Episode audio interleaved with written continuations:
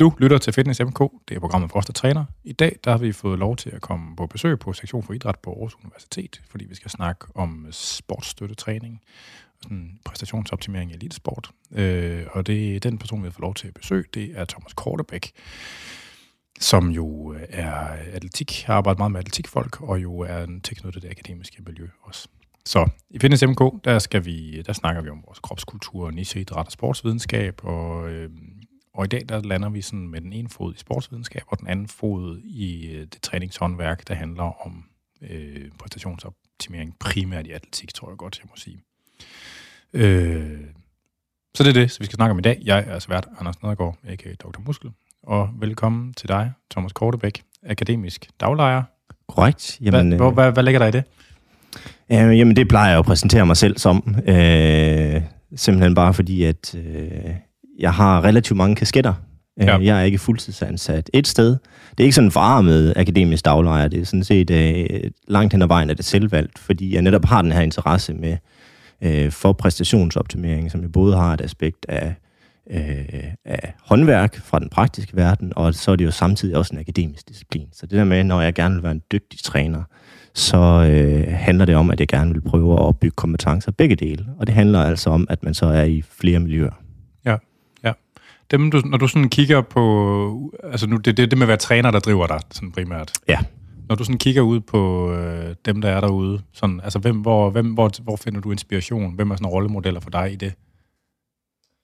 Øh, langt hen ad vejen, så er det de her trænere, der bare er sådan tydeligvis knalddygtige, og som formår at have en, en ret stor grad af ydmyghed, både til ja. deres egen faglighed. Altså vide, at de er ret velfunderede, men er stadigvæk fuldstændig åbne for at få inspiration for...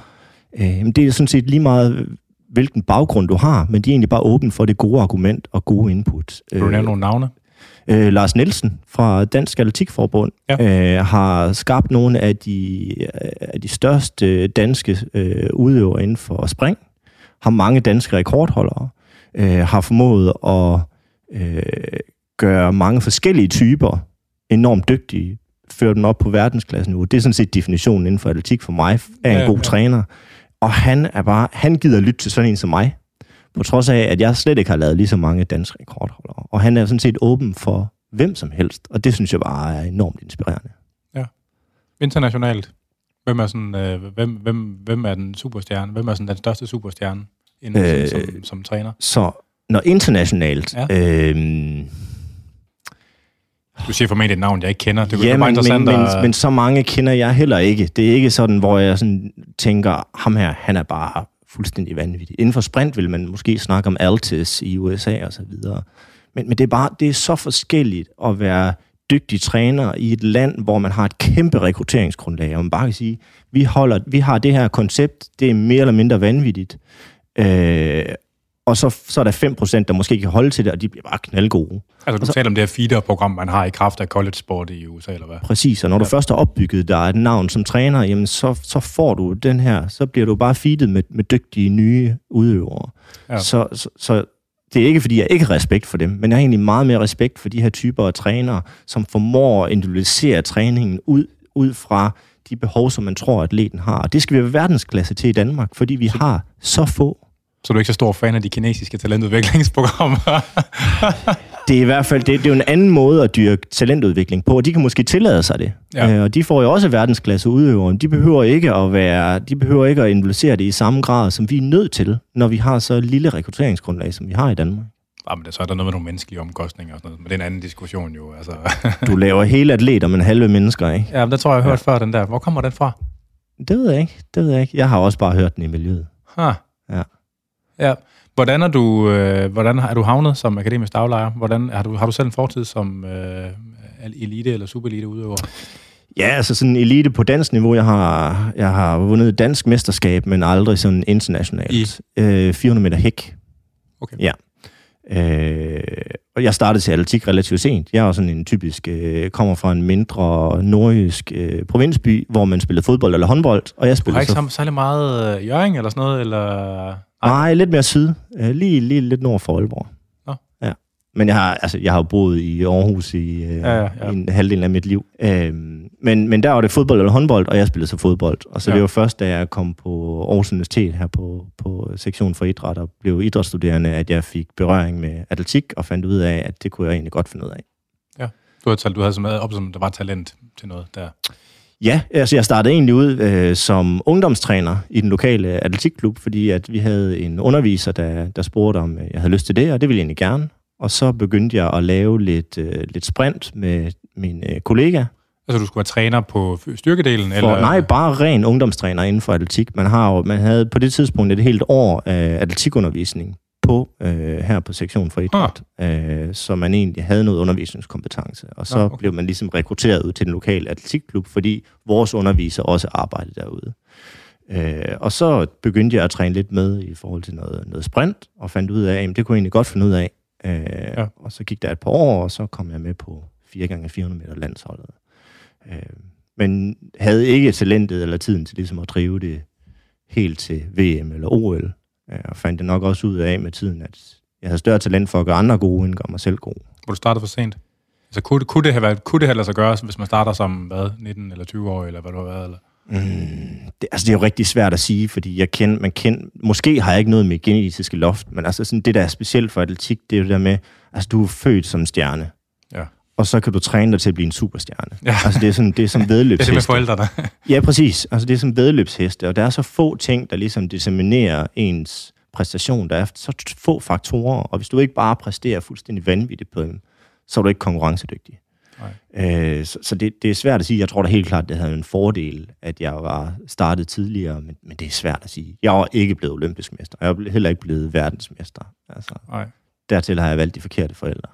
Ja, det er også det, der kan være frustrerende ved, altså med vægtløftning. Ligesom at hvis, bare, hvis ikke man har lavet med de der kort øh, lårknogler og ja. øh, hurtige muskler, så er det bare det er bare træet. ja, og, og, og det, er jo, det er jo svært, og det er uretfærdigt. Det er ikke dem, som nødvendigvis har den øh, bedste træningsindsats og har styr på alt det uden for atletikken, som er dem, der når længst. Altså på den måde er det bare bunduretfærdigt. Man kan, ikke, man kan ikke bare grinde sig til at blive verdens bedste. Altså det er, det er så deterministisk på en eller anden måde. Og det, og det er jo svært sådan at, at skulle fortælle unge, og spørgsmålet er også, man skal fortælle dem, men man er jo nødt til på en eller anden måde at komme på den her rejse for at finde ud af, om man er en af dem, der faktisk kan, kan blive rigtig gode, fordi det er jo også, man skal have opnået en eller anden vis alder for at kunne, kunne identificere, om, om der er noget i de her atleter. Jo, jo.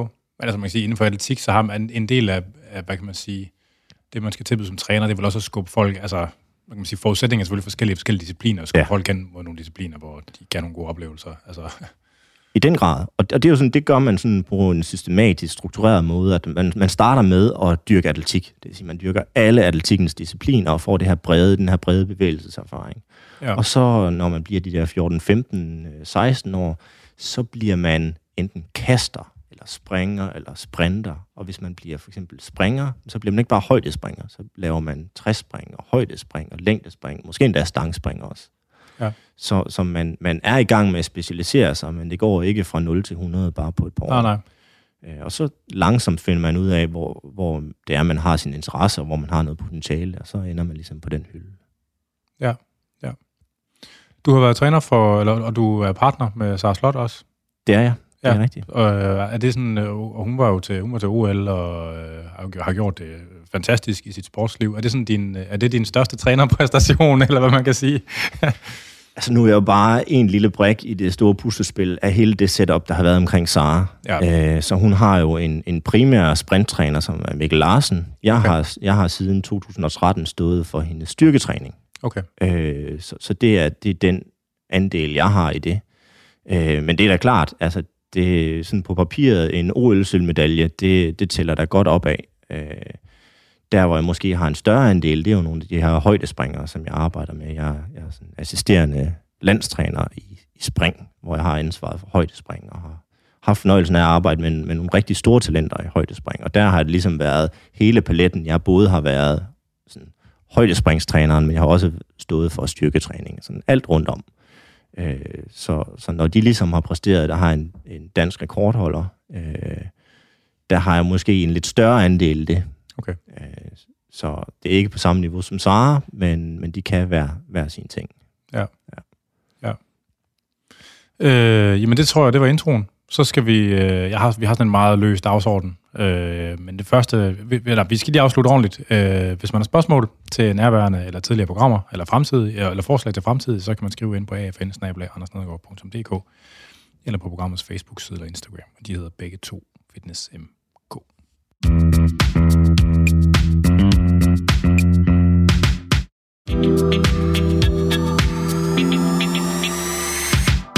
Så skal vi til at i gang med dagsordenen. Før jeg tændte mikrofonerne, der, havde, der snakkede vi en lille smule om øh, de her udsendelser, vi lavede med Christian Tarkovski. Fordi der var et par ting, hvor, hvor det lød som om, sådan, Ej, hvor, var der nogle ting, du ligesom gerne ville have sagt, hvis det var dig, der sad med mikrofonen der. En af de ting, du nævnte, det var noget om det kring det her med løbe, altså med stilarter inden for det her med at løbe hurtigt. Og det, det synes jeg det er personligt ret interessant. Så hvis, ja. der, hvis der er andre ting, som der sådan havde presset dig på, så øh, der, altså, vil jeg meget gerne høre det, fordi det er jo sådan en spøjst... Nu, altså, igen, mit referencepunkt er jo meget, mere sådan styrkesportsorienteret, ja. og der er sat for meget sådan noget skoledannelse og idéer om, at der er nogle bitte små detaljer, der gør en kæmpe stor forskel. Så, ja. så det synes jeg er ret interessant, det der. Øh, altså sådan helt generelt, så vil jeg jo ikke være, være på, på en eller anden måde sensor for det, som, øh, som Christian har... Nå nej, men det var, det, skulle, det, var ikke, det var ikke det, der var oplægget. Det var nej. også bare, altså, for, du, så for folk er forskellige, og du kommer noget andet end han ja. og det, det var ikke... Altså, yes, så. ja.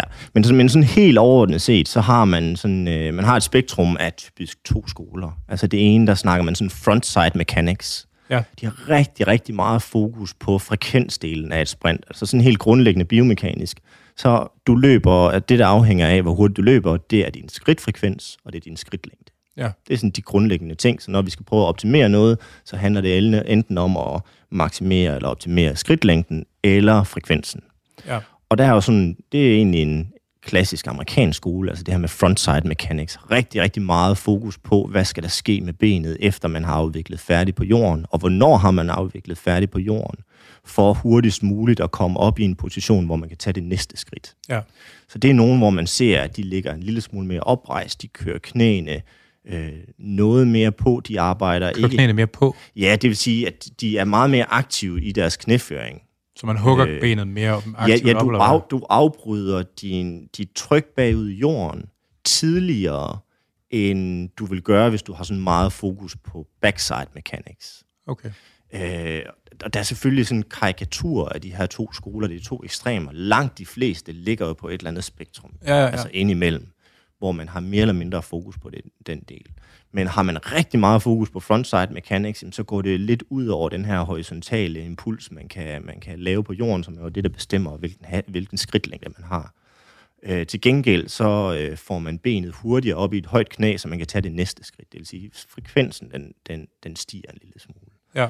Og modsat, så er der jo nogen, der har sådan rigtig meget fokus på det der med skridtlængden, altså at, at føre benet, øh, arbejde færdigt på jorden. Sådan en som Usain Bolt naturligt arbejder jo en del mere bag sig selv, end de fleste sådan skoler øh, ja, vil arbejde med. det kan jeg godt se for mig, når du siger det. Øh, så, så han, og, og det er jo der, hvor man sådan, så, det er jo ret interessant, der kan man sådan udfordre der med, den uindvidede vil sige, jamen prøv at se Usain Bolt, han løber sådan her bag ved sig selv, hvordan kan det så være, at frontside mechanics altså, er, er, så, er så øh, overlegen? Og der er, det sådan, er, er det overlegen da? Jamen, det, det kan noget i forhold til frekvensen. Så det er sådan hele tiden, ofte når du, når du maksimerer på skridtlængden, så koster det på frekvensen. Det giver mening. Så hvis du kan optimere på den ene, uden det tilsvarende går negativt ud over den anden, så løber du stærkere. Så er det plus. Ja, så det er sådan, der er sådan en afvejning mellem de her to. Og hvis man så siger, jamen Usain Bolt, han er verdens bedste sprinter, han ligger jo og arbejder, tillader sig selv at arbejde lidt bag ved sig selv. Så hvorfor skal vi så ikke løbe som ham? Og det er jo der, hvor jeg, altså, det er jo der, hvor jeg synes, den akademiske del af min baggrund kommer ind, og jeg synes, at det er interessant at arbejde med, fordi det fortæller biomekanikken også, også noget om. Altså det ja. kan udfordre på, det kan godt være, at han gør det, men måske løber han så stærkt, som han gør, fordi at han er fysisk overlegen. At han løber så stærkt, som han gør, på trods af, en mekanik, ja, ikke måske... på grund af til trods for, ja. Ja, ja. At, at, det, at, det, at, at han har den her suboptimale øh, teknik. Det, det kan jeg ikke sige, at han har, men det er i hvert fald sådan, det er jo det, biomekanikken kan hjælpe os med. Det kan give os Så det, sådan, det var ikke sådan, man ville lære en at løbe? Altså, nej, nej, ikke som det er nu, der vil man sådan klassisk, altså den her frontside mechanics skole har sådan vundet ret meget indpas de sidste 20 år. Okay. Øh, og også i Danmark, det er jo en af grundene til, at vi også ser ret mange sprintere øh, præsterer ret godt, danske sprinter. Vi har haft vores første 100 meter løber med, i, altså det er 93 år siden, øh, der sidst har været en dansk 100 meter løber med. Så, så der er sådan ved at ske noget i, i, i dansk sprint. Øh, ja. Så, så hvis vi går herned øh, på stuen og finder 50 glade øh, mandlige studerende på 20 år, øh, og vi, og vi, vi, vi sætter dem til at øh, skulle løbe en 100 eller en 200 meter, og vi du ved, får lavet noget video af dem, hvor mm. vil, de, vil de så være for, øh, altså, de, de vil være, have for meget, lave for meget arbejde bag sig, i forhold til, hvad man vil sige var optimalt, eller hvad? Sådan i gennemsnit? I den grad. Okay. Altså, og det, og det, er jo også det, er jo det som vores sportsstøttetræning øh, også på en eller anden måde er biased imod. Altså, vi laver rigtig mange triple ekstensioner ja. i vores øh, styrketræning. Ja. Og det der, det, der skal sikre, at vi kan have en fornuftig knæføring fremad, øh, det er jo, at vi skal have rigtig, rigtig stærke hoftebøjer. Ja. Øh, så det, der sker stort set hos øh, alle boldspillere, øh, og også hvis det skulle være idrætsstuderende, der ikke har prøvet det her før, det er, jo højere hastighed de kommer op i, jo længere kommer deres ben til at føre bag sig selv. Ja. Fordi at de kommer med større hastighed og rammer jorden hårdt, og så vil benet egentlig bare, det, det er sådan en naturlig bevægelse, som benet bare vil fortsætte. Så den bare fortsætte bag ved sig selv, før man så kan begynde at føre det frem. Ja.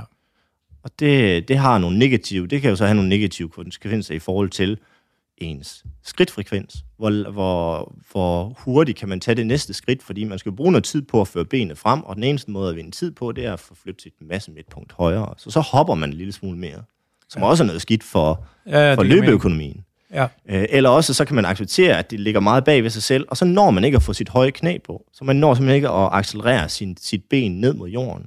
Og det er langt hen ad vejen det, i kombination med noget ankelstivhed, der gør, at man løber stærkt. Øh, og ankelstivhed ment som en positiv ting i den Som en meget, meget positiv ja, ting, ja. ja. I, ikke som usmidig. Nej, men som i... Ja, okay. Ja. ja. ja.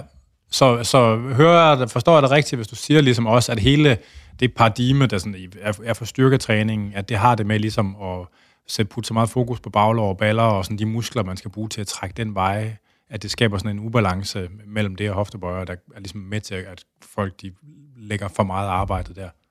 Altså jeg plejer, for de studerende, som, som, som er uindvidet inden for atletik, plejer at bruge deres sproglige billede af, at det, hvis du har en Formel 1-bil, så er det jo lige meget, hvor stor motor du har, hvis karosseriet det er bare blødt som smør. Altså der skal jo en eller anden kraftoverførsel fra motoren, og en motor for en sprinter, det er langt hen ad vejen baller og baglår. Ja. Specielt når man er i sin topfart. Og det skal jo overføres til jorden, for at man kan, for at man kan udvikle noget hastighed. Og det ene, og det skal, det vil sige, det skal igennem dit ankeled. Så hvis du har smør i anklerne, så er det fuldstændig lige meget, hvor stor den og kraftfuld den her motor er. Ja. Og det er jo det, man i nogen grad, i hvert fald sådan, hvis man bare laver den her klassiske vægtløftning, eller klassiske øh, styrkeløfttræning, så mangler man nogle af de her muskelgrupper, der er, sådan, er virkelig essentielle for en sprinter. Ja, ja. ja det giver mening. Hmm. Ja, jamen, så, blev, så er jeg allerede meget klogere der. ja, er der, var der nogle andre hængepartier, hvor du tænkte sådan, hvor du sad lidt på hænderne, da du, du fortalte, om du hørte det, ikke? Altså, fordi så... Øh, vi tage dem nu, før vi rykker videre til de andre punkter, vi har i dag. Ja. Øh, nej, altså der er jo nogle forskellige øh, filosofier og nogle forskellige skoler, og, og man er også farvet af, hvad man selv har været udsat for som... Øh, som, som træner eller som aktiv, og hvad man ligesom tager med. Øh, så, så der er jo, jeg, jeg kan jo ikke være dommer over at sige, det er forkert, og det giver slet ikke mening, det der. der. Jeg vil nok have truffet nogle andre valg, men det betyder, at jeg kan jo ikke sige, at det nødvendigvis er mere rigtigt eller forkert. Nej, jeg kan, nej. Det eneste, jeg kan fortælle, det er, at jeg træffer de her valg på baggrund af enten den her biomekanik, eller den her arbejdsfysiologi osv. Ja. Og det er jo der, hvor jeg håber, vi kommer hen som trænere. Altså, vi bevæger os mellem det her skisme mellem at være, hvad skal man sige, plejer at bruge det her billede af laboratoriekitlen. Altså den her meget veluddannede akademiker, som ved rigtig meget om, om øh, videnskabelige metoder osv., kontra sådan traditionstræneren. Ja.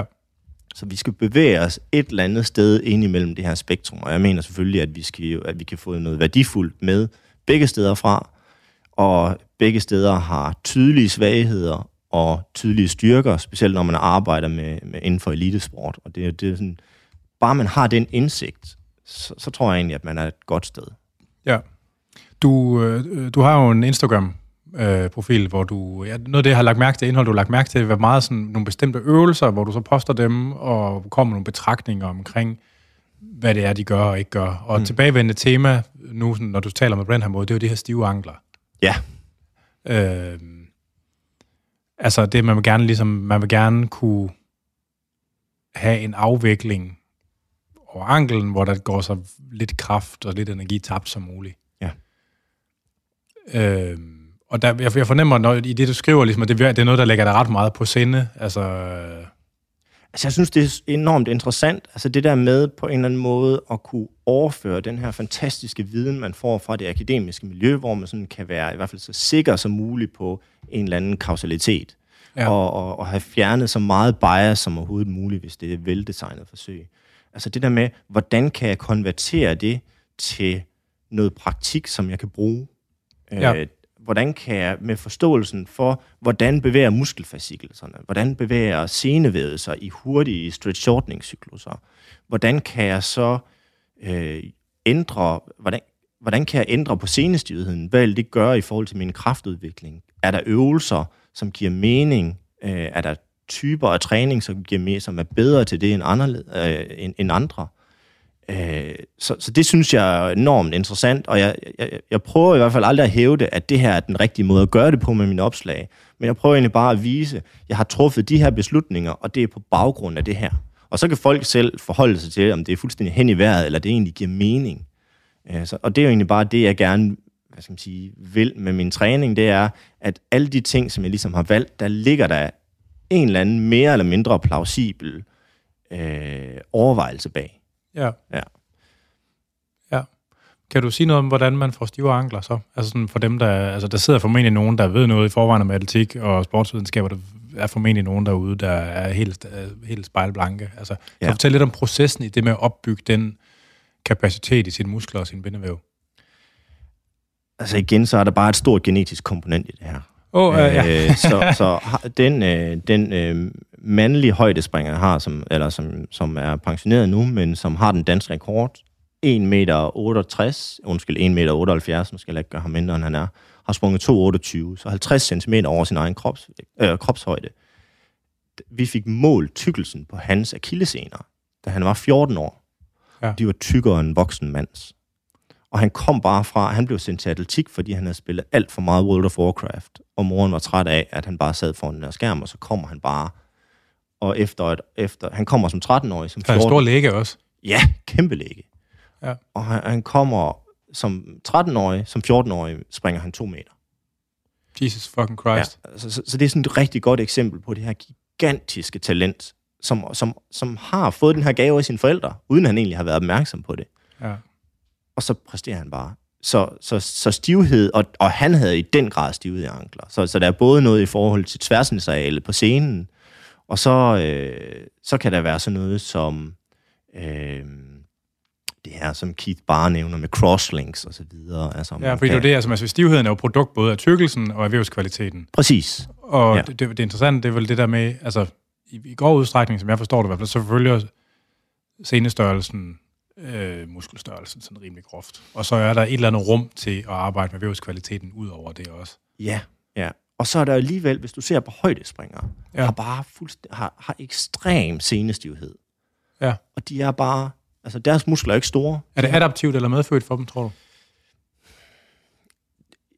Det er jo en eller anden god kombination. Jeg tror, langt hen ad vejen, så er det noget, der er genetisk. Det er noget, der er medfødt. De har haft gode forudsætninger for det og så har man selvfølgelig kunne optimere det. Der ligger en hel masse teknik i det også. Ja, ja, ja. ja. Øh, men, og, og vi kan jo, hver gang, når vi laver plyometri, jamen, så træner vi selvfølgelig også den evne. Så vi kan godt gøre, hvis du har dårlige forudsætninger, så kan vi give dig mindre dårlige forudsætninger. Øh, men men du, hvis du skal være verdensklasse, så skal du bare have det rigtige materiale fra starten af. Men findes der, altså, øh, findes der rent faktisk studier på plyometrisk træning, hvor man kan, hvor man kan hvor man kan, altså der findes en række værktøjer til at måle scener, forskellige slags ultralyde, ja, og man kan kigge på crossbridge og sådan noget. Altså, ja. findes der rent faktisk altså, længerevarende interventionsstudier, hvor man kan se de her ændringerne i scenen efter de her træningsmodaliteter, som, i, som formodes i særligt omfang at, at træne det der? Altså. Ja, blandt andet på isometrisk træning okay. øh, har man set, at det kan inducere større øh, senestivhed. Okay. Øh, reelt set også nogle af det her, der er sådan, man begynder at gå i detaljen med også, hvilken type asymmetrisk træning, om det er sådan overcoming, eller det er yielding, altså man står med noget, forestil man står med noget vægt på, på ryggen, ja. og så finder man en eller anden position, og så prøver man at holde den så lang tid som muligt, og så man så man lige ved at knække sammen. Det vil sige, man begynder, altså til failure? Man begynder, ja, man begynder, ja, og failure altså opstår efter måske tre sekunder. Så det er sådan en slags sådan, øh, mikroexcentrisk træning? Ja, ja, det bliver sådan lidt øh, ja, enten pseudo-ekscentrisk eller pseudo-isometrisk. Øh, sådan lidt en bastard mellem de her to ting. Øh, og den anden version, det er jo så det her med overcoming øh, isometrisk, hvor man sådan ligesom presser mod et eller andet, man ikke kan bevæge. Ja. Øh, det kunne være et eksempel på det, det er sådan isometrisk mid-thigh pull, for eksempel. Ja. Så, øh, der, der sådan, de træner måske lidt mere sådan den her øh, koncentriske øh, øh, muskelaktion, øh, hvorimod den anden del, den, den træner måske lidt mere evnen til at, at bremse et eller andet meget, meget effektivt. Ja, men hvad med, altså nu, hvad kan man sige, det her med at lave plyometrisk træning, det er jo ligesom noget, der i, bliver brugt mere i atletik, øh, eller som træning til atletik, end de fleste andre sportsgrene. Ja. Hvor, hvor, altså som jeg forstår det i hvert fald, det man siger sådan håndværksmæssigt, at det gør, det er jo det med til ligesom at, at give den her stivere afvikling. Altså ved du, er der lavet noget forskning på det, hvor man kan se, se de her effekter, som det så påstås at have? Man har i hvert fald ikke sådan kunne finde konsensus i, at det giver større senestivhed. Det, det, det er bestemt ha. præstationsforbedrende, og der er nogle studier, der finder, at det godt kan inducere en lille smule senestivhed, men, men der er ikke sådan konsensus om det, når man sådan ser den samlede litteratur. Nej. Øh, det, det kan også være en af de ting, hvor det bare tager længere tid at opsamle målbare effekter. Altså det er jo ligesom ja. det der med, at hvis man skal tro litteraturen, så er der heller ikke nogen, øh, så er der ikke nogen strukturelle tilpasninger på øh, udstrækning. Nej, og det har, jeg, det har jeg bare virkelig svært ved at tro på. Men ja. så, når man så kigger på varigheden i studier, ikke, og der er ikke rigtig noget, der går ud over tre måneder, og sådan, altså, mm-hmm. så er det måske et spørgsmål om tid i virkeligheden bare.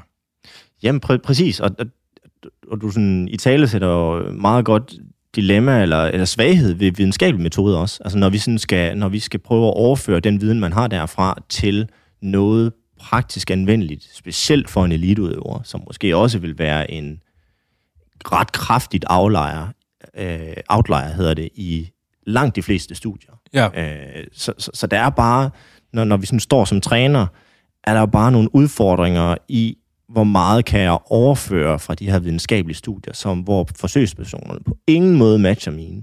Man er interesseret i et gennemsnit, man, man er interesseret i en spredning på det her gennemsnit. Men jeg, mit job, det er jo, jeg skal jo bare prøve at optimere den her ene observation den her, det her ene, den ene forsøgsperson, som potentielt er en outlier. Og samtidig så laver man de her studier over en relativt kort tidsperiode. Så der ligger bare på trods af, at det er det eneste sådan, hvad skal man sige, miljø, hvor vi kan sige noget ret præcist om kausalitet, eller vi i hvert fald kan formode, at vi kan sige noget om det, så er det stadigvæk begrænset, hvad vi kan overføre. Ja. Øh. Men noget, altså, vi snakkede lidt før lidt også om det der ligesom med positionering og sociale medier og sådan, altså det der med, mm. at Altså, at, at nogle af dem, der sådan, i hvert fald på internettet har fået stor opmærksomhed, det er måske nogle den, altså det er måske nogle den slags folk, der har brugt mere krudt på at gøre sig bemærket på internettet, end på at gøre ting i virkeligheden. Fordi det, jeg tror, jeg vil prøve at komme frem til, det er, at altså, øh, du snakker om nogle forskellige biomarkører mm. for præstation og for vævskvalitet og sådan noget, ikke? Problemet er, at der er virkelig mange biomarkører, man, man der potentielt kunne være relevante at kigge ja. på. Og, og det der med at vælge hvad for nogle biomarkører man skal tro på, og hvad man så vil bruge dem til, det er virkelig, altså der er det noget pretty high level stuff. Mm. Men, men på grund af den måde, ligesom som opmærksomhedsøkonomien den fungerer, så er det jo også sådan, at hvis man, hvis man begynder at tale om en eller anden faktor, der ikke er andre, der taler om, mm-hmm. ja. så har man sådan en lækker, ja. øh, hvad kan man sige, branding, øh, altså en branding edge i forhold til mange andre. Det synes jeg nogle gange, man ser i mange andre sportsgrene i hvert fald, at folk de begynder at tale om en eller anden faktor, der kan skrues på. Ikke? Ja. Fordi så kan man folk til at tænke sådan, åh ja, okay, og så går jeg måske glipper noget, der skal vi hen. Altså ja. sådan, og det, det ved jeg ikke, om det, er sådan, om det er en ting, der sker også. Altså fordi, øh, altså det, vi er uddannet med sådan noget wet lab lort, ikke? Ja. Og jeg er blevet dybt desillusioneret over det, fordi det blev brugt som, det blev brugt som biomarkør for alt muligt, ikke? Og når man så begynder at kigge på, hvor stærkt, altså som, som, altså som om, at det siger noget om noget andet, når man så begynder at undersøge, hvor, hvor, hvor godt et fundament har man for, at det her det i virkeligheden siger om den der anden ting, så viser det sig bare, at det er næsten altid en utrolig skuffende oplevelse. Ja. Og det, det er sådan ret trist, når man har brugt det mest af ens, sådan, hvad kan man sige, øh, øh, sådan håndværksmæssige, øh, akademiske kompetencer på at opbygge noget, som, øh, ja, det, det kommer til at lyde så voldsomt, at det ikke, ikke kan til bruges noget, men som i hvert fald bliver misbrugt af mange. Ja. Altså, Altså, jeg synes jo bestemt også, at jeg ser det inden for min verden, i høj grad på sociale medier. Men, men så bliver du også bare fanget i den rolle. Altså, så kan du være knees over toes guy, som, ja. som kan være ham, der ligesom fortæller, at det er ikke, det er ikke farligt, det er tværtimod, tværtimod gavnligt, at du har stor knævandring i rigtig meget af det, du laver. Eller du kan være the mobility guy, eller hvad ved jeg. Ja. Og så kan du få en helt stor følgerskare. Er der en, der hedder mobility guy? Ja, ja, det er der også. ja, ja. Altså, men der er, der er jo nærmest hvad som helst for, for at være kendt for at have et eller andet. En Man skal anden... bare finde en guy. Ja, det skal man. En guy at være. Ja. Hvad ja, for en guy er du? Og jeg håber, jeg aldrig nogensinde bliver den der guy. The jump really high guy. Ja, ja det, det kunne jeg måske godt leve med, men jeg håber, at jeg, jeg, jeg håber aldrig, at jeg bliver så, hvad skal man sige, unuanceret at have, og, og, og være så sikker på, at det kun skyldes den her faktor. Altså det er bare altid, ligesom du nævner, at der er så mange biomarkører, det er, det er så multifaktorielt. Men det man også, den, den opgave, man har som praktisk træner på gulvet, det er også, du skal træffe beslutningen på trods af, om der er noget videnskabelig evidens, og prøve, altså om den er god eller dårlig, du skal stadigvæk træffe en eller anden faglig beslutning.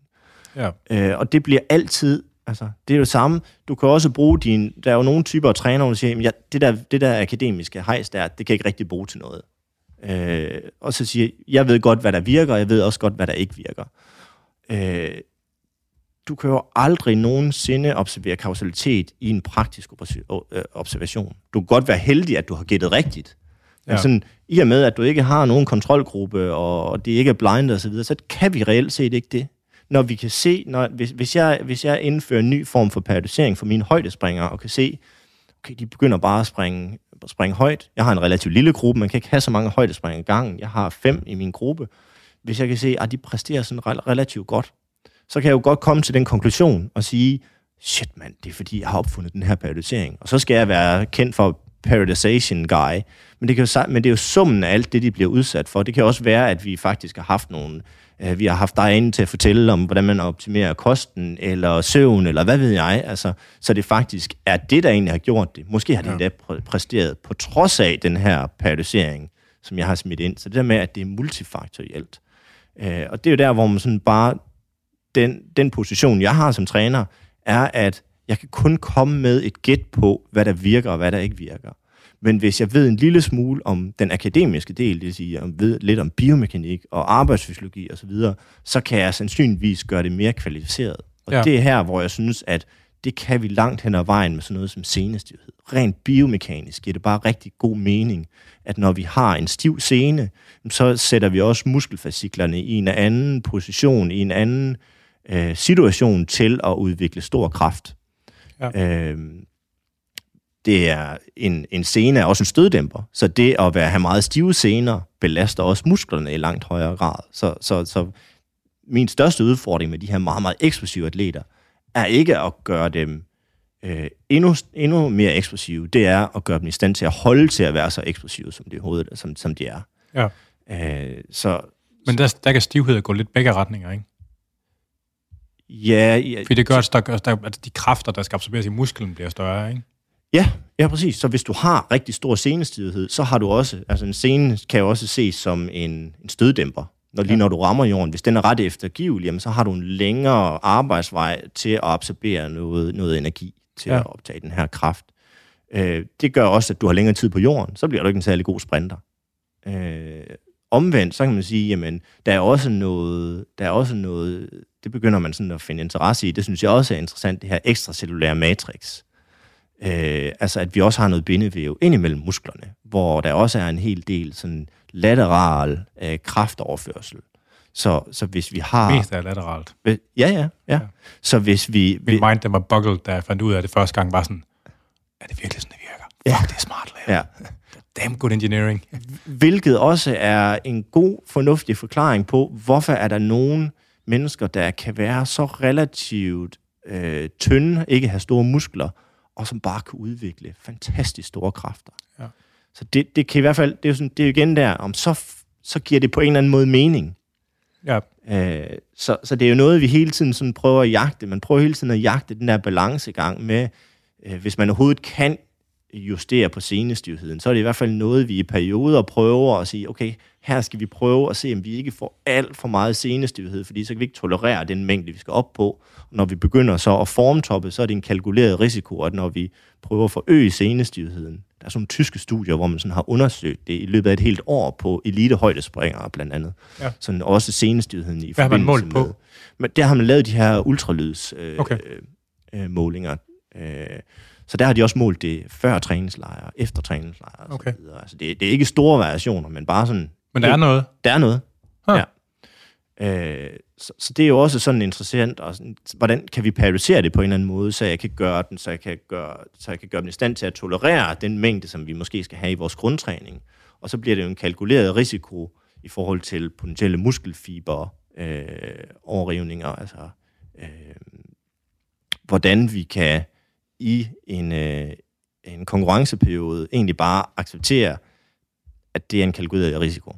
Altså fordi vi bare, nu skal vi bare inducere så meget senestivhed som overhovedet mulighed, som muligt, fordi at det er præstationsoptimerende. Ja. ja. Men potentielt skadesfremmende. Skadesinducerende. Altså det er jo, sådan, ja. det er jo ofte i, i den her overgang, den her muscular tendons junction, det er jo ofte der, hvor der sker de her øh, muskelskader. Ja. Altså, hvor, og det kan man jo godt forstå. Altså, du har noget væv, der er, der er super stift, øh, og det, det, er, det er hæftet sammen med, med muskelvæv. Så hvis det bliver rigtig, rigtig stift, jamen, så trækker det også mere i musklen. Ja. Øh, og, ja. Spørgsmål. Ja. Så noget som... Nu, nu Nej, øh, øh, lige før, en ting før spørgsmålet. Når, når jeg så arbejder med, med den her senestivhed, kan du give nogle mm. eksempler, nogle konkrete eksempler på, hvad for en type af øvelser sådan, man, man I bruger altså til det? Altså på den måde er det ikke sådan fantastisk avanceret. Altså det er jo sådan lidt, du, du bliver langt hen ad vejen god til det, du laver øh, meget, og som springer, så skal du springe rigtig meget. Og det giver dig også de adaptationer, du ligesom har brug for. Og så, øh, så er der jo sådan noget som isometrisk træning. Vi laver øh, supermaksimal ekscentrisk træning. Vi laver isometrisk træning i sådan relevante ledvinkler. Øh, og det vil vi også periodisere, hvor vi måske starter med lidt længere hold, som man vil gøre, hvis du har en senetendopati, typisk. Øh, simpelthen for at prøve sådan akut øh, og øh, prøve at bryde nogle af de her øh, crosslinks, som Keith Barr blandt andet snakker om. Øh, om det er en ting eller ej, det er i hvert fald... tenocyterne først kan mærke det, når vandet det er presset ud af kollagenen og uh, whatever. Altså. Præcis, ja. og, og der har du sandsynligvis meget mere dybtegående viden, end jeg har. Det er jeg, jeg ved ikke, om jeg tror på, om han har en lille smule han er lidt frisk i det. Men ja. altså, det er så... men, men der er i hvert fald en eller anden ting med de her crosslinks. Så, ja, så, ja. Så, så, og, det, og det giver også mening på en eller anden måde at periodisere både den isometriske træning og den ekscentriske. Og det er det samme. Altså, når man når, når vi har, er i en periode, hvor vi ikke arbejder meget højintenst i vores spring, så er det i de her perioder, hvor vi kan tillade os at belaste scenerne supermaksimalt. Ja. Så vi vil gøre det. Det er jo ikke sådan, vi kører jo en eller anden form for periodisering, men det er jo slet ikke sådan klassisk, hvor man siger, så skal man lave øh, så skal man lave 3 gange 8 eller 3 gange 10 gentagelser af dyb squat og dødløft og, og så videre i en grundtræning. Ja. Altså, det, det, kunne man, det kunne man sagtens gøre for en ung atlet, men jo mere specialiseret man bliver, jo mere specifikt stimulus skal de også have. Ja. Og så bliver det jo langt højere grad i en, en, en grundtræning, hvor vi netop lave, kan tillade os at lave det her meget, meget hårde isometriske træning, meget, meget øh, altså supermaksimal ekscentrisk træning også, fordi at vi har skruet ned for det her impact i vores spring. Gør, I nu, gør man, altså har man nogen måde at måle træningsparathed på scenerne på, andet end sådan noget, om det gør nas? Ikke, ikke noget, vi har tilgang til, i hvert Nej. fald. Altså, fordi man, øh, isometrisk træning bliver man jo ikke øm i musklerne af på samme måde, som når der er et større bevægeudslag. Altså, nej. Så får de øh, senedoms, eller når I laver det sådan i praksis, eller... Nej, slet ikke, slet ikke på det her niveau. Nej, altså, okay. det, det, de får, får doms af, det er, det er deres spring. Okay. Øh, og, og det, er jo, det, det er jo den helt store, det er det helt store skisme i forhold til spring, det er, vi kan ikke tolerere en særlig høj træningsvolumen. Nej. Altså, vil du gerne, vil du gerne reelt set træne så meget spring som overhovedet muligt? Fordi sjovt nok, hvis du træner meget spring, så bliver du nok god til spring. Øh, men vi kan slet ikke tillade os at bevæge os op på samme mængder, som svømmere kan, for eksempel. Fordi Nej. det koster så meget, de her impacts. Ja. Så, så der er også perioder, hvor vi, sådan, hvor vi egentlig prøver at øh, gøre... Langt hen ad vejen, så de styrkeøvelser, vi bruger, det handler om at prøve at gøre dem i stand til at blive eksponeret for så meget af deres primære træning som overhovedet muligt. Det vil sige, hvis vi kan gøre dem lidt mere modstandsdygtige til at tolerere en lidt større mængde eller lidt større intensitet, uden at blive overbelastet, så har vi også opnået noget med styrketræning. Så den første del, hvis man ser sådan over en hel karriere, handler jo om at på en eller anden måde gøre dem tilstrækkeligt stærke. Ja. Og når vi så er nået på det niveau, hvor vi ligesom vurderer, nu er det ikke længere den her lidt langsomme styrke i styrkelokalet, der, kan, der er begrænsningen, så handler det jo langt hen ad vejen om at prøve at gøre modstandsdygtig. Ja. Altså, nu nævnte du Sara, min, min kone i starten. Det har langt hen ad vejen været det, der også har været målet. Det er, og hun har været, haft rigtig mange skader i sin, sin øh, unge karriere, og så der har det egentlig bare handlet om, hvor, hvordan kan vi gøre hende så modstandsdygtig som overhovedet muligt til at kunne tolerere den træning, som gør hende god, hvilket sjovt nok er det, der sker ude på banen. Ja. ja. Og, og hvad det, det primære værktøj, det er forskellige versioner af styrke og, sådan, og stiliseret spring, eller hvad? Nu nævner du selv, jamen nu nævner du selv det her med isometrisk, at det ikke giver helt så mange doms. Ja. Så, så det betyder også, at det er jo, det er jo et oplagt redskab at bruge. Øh, vi er helt nede, hvor vi måske bare øh, arbejder et sekund. Det, det giver sandsynligvis ikke nogen morfologiske ændringer, men du får stadigvæk stimuleret nervesystemet meget, meget effektivt i, i, i vinkler, der er meget, meget specifikke i forhold til de vinkler, du bevæger dig i, når du springer. Ja. Øh, så, så, så, så ja, vi bruger forskellige, ty- forskellige modaliteter, men nogle gange handler det også bare om at aflaste. Altså, hvis Sara var kommet ind, vi træner sådan typisk tirsdag og fredag sammen, og hvis hun har haft bare dødsintervaller om mandagen, de træner mandag eftermiddag og aften, og hendes baglår, jamen altså, de er jo blevet en halv meter kortere, hun kravlede næsten ind, så var det nok ikke der, hvor jeg skulle lave øh, supermaksimal øh, ekscentrisk træning for hendes baglår. Nej. Og så bliver det jo nærmere noget, enten noget isometrisk, eller noget øh, tungt langsom og så videre. Så, så, så egentlig langt hen ad vejen have den der daglige kommunikation, hvor man sådan doserer, øh, og måske også nogle gange modificerer øvelserne og siger, du skal ikke bare, nu laver du bare ikke det her. Nu, nu, har, nu, nu skal styrketræningen på en eller anden måde være en ventil, for at du egentlig kan holde til træningen resten af ugen. Hvordan, hvordan får man det til at spille sammen med sådan lidt mere længerevarende load management?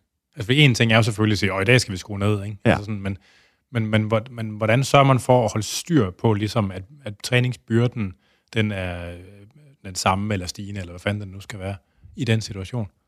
Jamen, altså sådan rent, ja, rent klassisk er den jo stigende i intensitet og en lille smule faldende i volumen, og specielt op til en formtopning. Så på den måde er det sådan fuldstændig klassisk øh, blokperiodisering eller lineærperiodisering.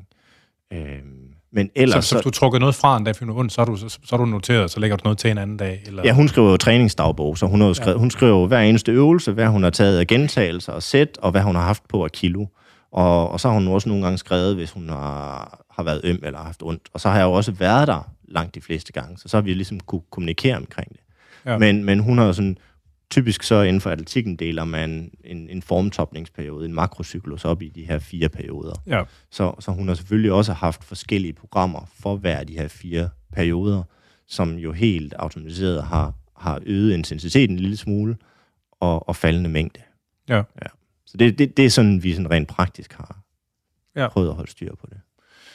Øh kan man sige, jeg har jo selv lavet noget træning til sportsfolk også, og jeg har haft en oplevelse, når man snakker med mange andre trænere, ligesom at, at der, er sådan et, der er sådan lidt sådan en, et, et skisme mellem, øh, hvad kan man sige, folk, der sådan har meget fokus på detaljer, og mm. folk, der sådan ikke tror så meget på betydningen af de her detaljer.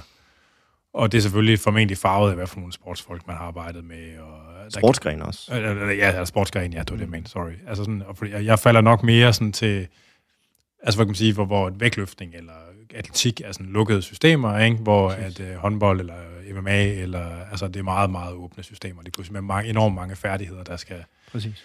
Øh, og øh, hvad fanden var det, jeg vil sige?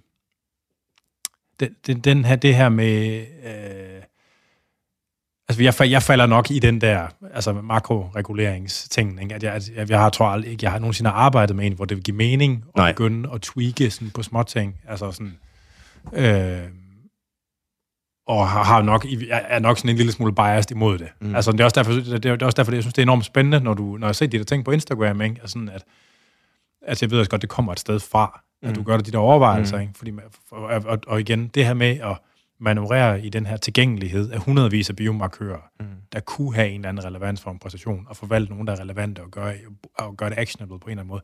Jeg synes også, det, det synes jeg er, jeg synes, det er enormt spændende, det der. Mm. Altså, man kan, man kan også se nogle eksempler, hvor det virkelig sådan er dårligt. Altså sådan, der har været, øh, der har været det der øh, FMS, Functional ja, ja. Movement Screen, ja.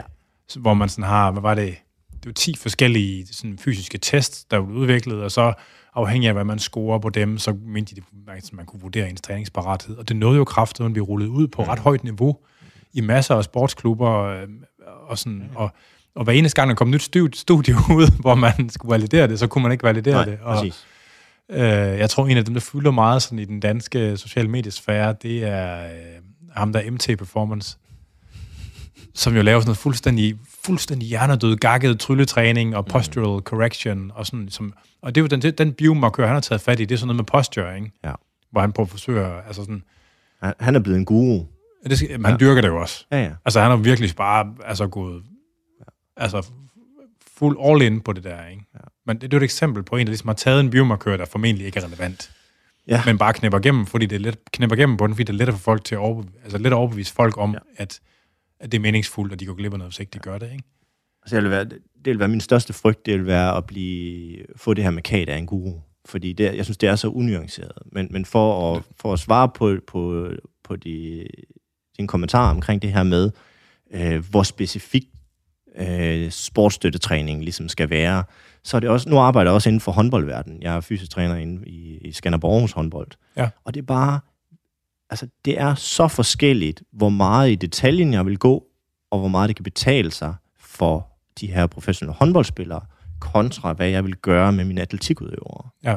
Altså fordi i, i de her close skill sports, i de her, øh, som atletik er, hvor, hvor det, er sådan, det er en bevægelse, vi kender, og det er en bevægelse, vi bare skal optimere maksimalt, og der kan vi bruge biomekanikken til.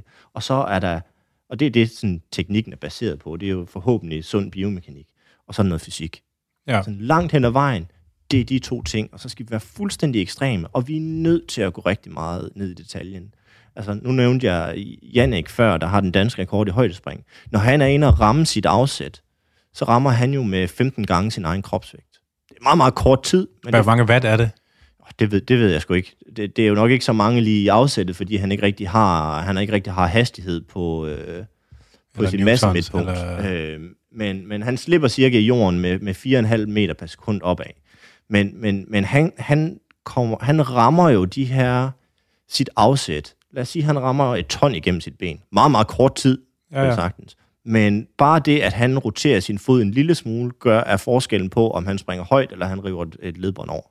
Ja. Så der er, og, og, og, og en, lad os sige, 5 grader forskellig vinkel for, hvordan man kommer ind i afsættet, betyder rigtig meget. Det betyder noget, om han bare ryger ind i madrassen, eller han faktisk får rigtig meget højde på. Ja, ja, ja. Så når man er der, er vi bare nødt til at gå ned i detaljen. Og nogle gange går vi måske også for meget ned i detaljen.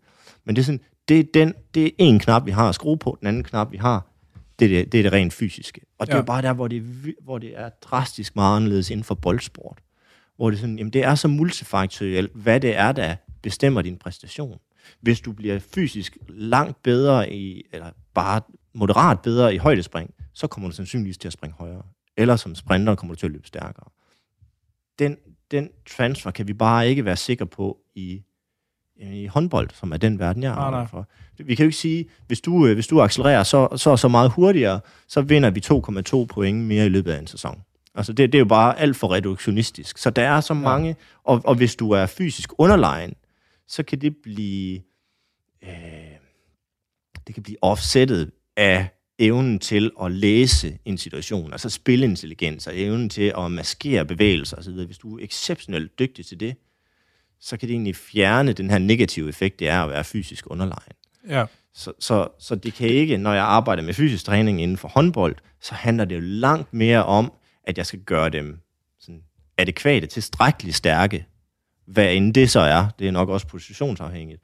Og så skal jeg egentlig igen bare fokus på at bruge styrkelokalet til at gøre dem som modstandsdygtige til at kunne tolerere eksponering til så meget halvtræning som overhovedet muligt.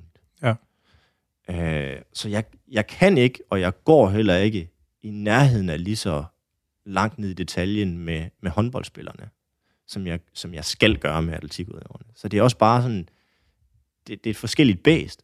Det er også et forskelligt bæst, alt efter hvad din træningshistorik og baggrund er. Så hvis du, hvis du er utrænet, så, så, så kan du lave nærmest, så kan du sagtens lave din dybe squat, og så vil du også komme til at springe højere højdespring, på trods af, at det sådan rent øh, biomekanisk ser ret forskelligt ud. Hvis ja. du så, når du så kommer hen i en kontekst, hvor du faktisk har trænet, har en ret lang træningshistorik, så kan det være decideret præstation forringende, at du begynder at lave din dybe squat. Ja. Øh, så så det, det afhænger også langt hen ad vejen af den her kontekst, man er i, i forhold til, hvor specifikt det skal være. Min erfaring er bare, jo højere niveau du har, jo mere specifikt træningsstimulus, jo mere er du nødt til at ramme de vinkler, som de nogenlunde rammer i deres sportsgren. Men uden at gå på kompromis med sådan intent, altså intentionen om at kunne løfte hurtigt. Du kan sagtens finde de rigtige vinkler i forskellige vægtøvelser. Men hvis du så har spidt en bosubold på, og hvad fanden ved jeg, så, så kan du jo ikke arbejde med maksimal intent, så kan du ikke få de her neurale tilpasninger, fordi det er jo også det, vi skal bruge styrketræning til. Det er, vi ved, vi kan ikke holde til at springe meget hver eneste dag, men vi vil gerne have det her neurale stimulus. Det kan vi også få for, styr, for styrketræning. Ja. Det er også bare sådan lidt den kontekst, man sætter det ind i. Mm. Det giver mening. Øh, du skrev nogle ting, som vi skulle snakke, som du gerne vil snakke om. Nu er vi kommet lidt op, vi er kommet omkring de fleste af de ting, men bare på en lidt anden vej end, ja, ja. Øh, end oprindeligt. Så jeg tænker, at det du siger der, det her relation til det, du øh, kalder altså force velocity profiling. Øh, ja, det er jo, også, det er jo sådan, også en af de her ting, der berører sig i det akademiske miljø, som jeg sådan, synes er interessant. Det er ikke sådan helt derhen, hvor vi snakker functional move, movement screen, men der er rigtig mange, der begynder at bruge det her force velocity profiling. Øh, og det, det har jeg bare nogle, det har sådan en, ja, det har en skepsis overfor, og brugbarheden okay. af det. Øh, jeg bruger det ikke selv, øh, men det er jo netop, fordi jeg har den her skepsis. Og jeg, jeg synes ikke, jeg har fået præsenteret sådan det gode argument for, hvorfor man skal bruge det. Så det er, en, det er en måling af, hvor hurtigt, altså hvor god man er til at manifestere hurtig og langsom styrke i forskellige positioner og bevægelser. Ikke? Det man typisk gør, det er, at hvis, i forhold til spring, så laver man en squat jump. Ja hvis man er nede, man, og, og, og, rent, og rent metodisk, at, at det, at det, at giver det fuldstændig mening, måden de har bygget det her op på. Øh, men man går ned samme, øh, man går ned i samme dybde, og så springer man rent koncentrisk spring opad, så højt som man overhovedet kan, med forskellige belastninger på. Ja. Og så får man en eller anden, øh, så måler man øh, gennemsnitskraften opad, relateret, relateret til, den, til, til hastigheden. Og så får man sådan en, en force velocity profile. Øh, og så på baggrund af hældningen af den her kurve, der fremkommer, så mener man at kunne sige, at du skal lave mere styrketræning, fordi at din hældning er ikke optimal. Vi skal have den løftet lidt der, hvor der er langsomme kontraktionshastigheder og høje kræfter. Den er ikke høj nok der. Ja. Øh, men den er måske god der, hvor der er høje hastigheder. Så det vil man sådan basere på, hvis man springer meget, meget højt, der hvor man ikke har særlig stor belastning, der er bare kropsvægt på, relativt til hvor man har øh, relativt meget vægt. Øh, og så kan man ligesom, så skal du lave, man, man bruger det som redskab til at finde ud af, hvad skal jeg egentlig træne for at blive bedre til at springe. Til individualisering. Ja, præcis. Ja. Og når man så har gjort det, så kan det godt være, at man ender ud med, at man, øh, man faktisk springer højere i sit squat jump, men når man ved en lille smule om, spring, om spring, så ved man, der er virkelig ikke særlig mange spring, sportsspecifikke spring, der, der er ren koncentriske spring. Nej. Øh, det tætteste på, det er jo sådan en of movement jump, men der har du også fået skabt en forspænding ja. via den her impuls, du, du, øh, du opbygger nedad til at låse dit system op. Så det er bare sådan, man, man får optimeret, jeg kan godt forstå, at man vælger squat jump, for det er det, vi bedst muligt kan standardisere. Øh, så det giver metodisk rigtig god mening, men man ender med et type af spring, som man bare ikke rigtig ser. Ja. Øh, så, og, og der er kæmpe stor forskel. En, nu, nu nævnte du nogle af de her opslag, jeg lavede. Jeg lavede et opslag som, omkring ham, øh, ham Janne Clausen, ham højdespringeren, hvor jeg, hvor jeg viste, hvor relativt middelmodig, nu skal jeg passe på, hvad jeg siger, men er en, er, er en atletikudøver relativt middelmodig i et stående counter movement jump. Altså man bare står på stedet og går ned i benet, og så hopper man så højt, som man kan. Og giver jeg ham bare... Og, det, og måske handler det om, at han, at han har for stor senestivhed og for stor stivhed i systemet til, at han egentlig rigtig kan load sig ordentligt op. Den type spring. Ja, præcis. Han har ja. brug for at load sit system op. Han skal simpelthen bruge en større impuls, til at load sit system op, før det bliver effektivt. Smider jeg bare to skridt på ham i tilløb, og han kan sætte af på et ben, så flyver han op. Ja. Så det der med, og, og det var egentlig bare for at illustrere det med, hvor at spring bare langt fra bare spring. Så et stående spring, counter movement jump, det vil være sådan nogle typer, som nu, nu, nu har du været inden for vægtløftning. De vil være vanvittige til det. Mm-hmm. En 100 meter løber skal jo kunne lidt af det hele. Han skal jo også kunne flyve ud af blokken, så de vil også typisk være gode til det. De skal både have meget, meget stive ankler, men de skal faktisk også kunne den del. Ja. Øh, og, og det er jo bare der, sådan en som, som, som Jannik har, havde så meget stivhed i sit system, at det var sådan, der skete ikke noget. Verdens, øh, en, af, en, af, en af de højdespringere, der gennem tiden har hoppet højst i forhold til sin egen kropshøjde, Stefan Holm, akkurat det samme. Altså ja. fuldstændig den samme type. Så det fortæller mig også bare på en eller anden måde, sådan på en meget praktisk måde, at det er vidt forskellige kvaliteter, der skal til for at springe højt på den ene måde kontra den anden. Der er ja. også forskel på at springe højt som volleyballspiller, hvor du har tofodsafsæt. Der er du typisk længere tid på jorden. Så en mærkelig sideværs tofodsafsætten der. ja, præcis. Ja. Ja. Øh, du har stadigvæk længere tid på jorden, og det er også, man kalder det, det er jo tofodsafsæt, men det er også meget, meget tydeligt, man sætter det ene ben i først, og så ja. kommer det andet ben efter. Ja. Øh, og det er også, det hænger nok lidt mere sammen men det vil Jannik heller ikke være god til. Måske fordi han ikke laver det så meget også, men, men sådan rent, han er sådan en menneskelig hoppebold på en eller anden måde. Han skal bare have sådan, han skal bare bankes ned i gulvet, og så ryger han bare op. Ja. Hvor andre har brug for længere tid på jorden. Ja. Øh, og så kan de være fuldstændig exceptionelle til det. Ja. Ja, det giver mening, at hvis at, at, at du tog 100 forskellige mennesker bad dem om at hoppe så højt som muligt, så vil de være nødt til at bruge forskellige strategier for, for det, afhængig af deres stivhed og styrke og hurtighed og, det, og det er jo det, vi også gør i højdespring. Vi har nogle forskellige modeller, som vi prøver at springe efter. Øh, så en type af afsæt, der, der, der giver vi højdespringeren længere tid på jorden til at udvikle, til at lave den impulsændring, der skal til. Okay. Øh, og, og så er der andre, hvor de bare sådan... Hvordan vil noobs som mig kunne se det? Du vil... Øh, nu er der jo... Øh, ja, nu bliver det her måske først sendt senere, men lige den her weekend... Er det, det, det, det er på lørdag, så, eller er det i morgen? Eller Godt, det er jamen, perfekt. Fredag? I den her weekend, der er der VM i atletik.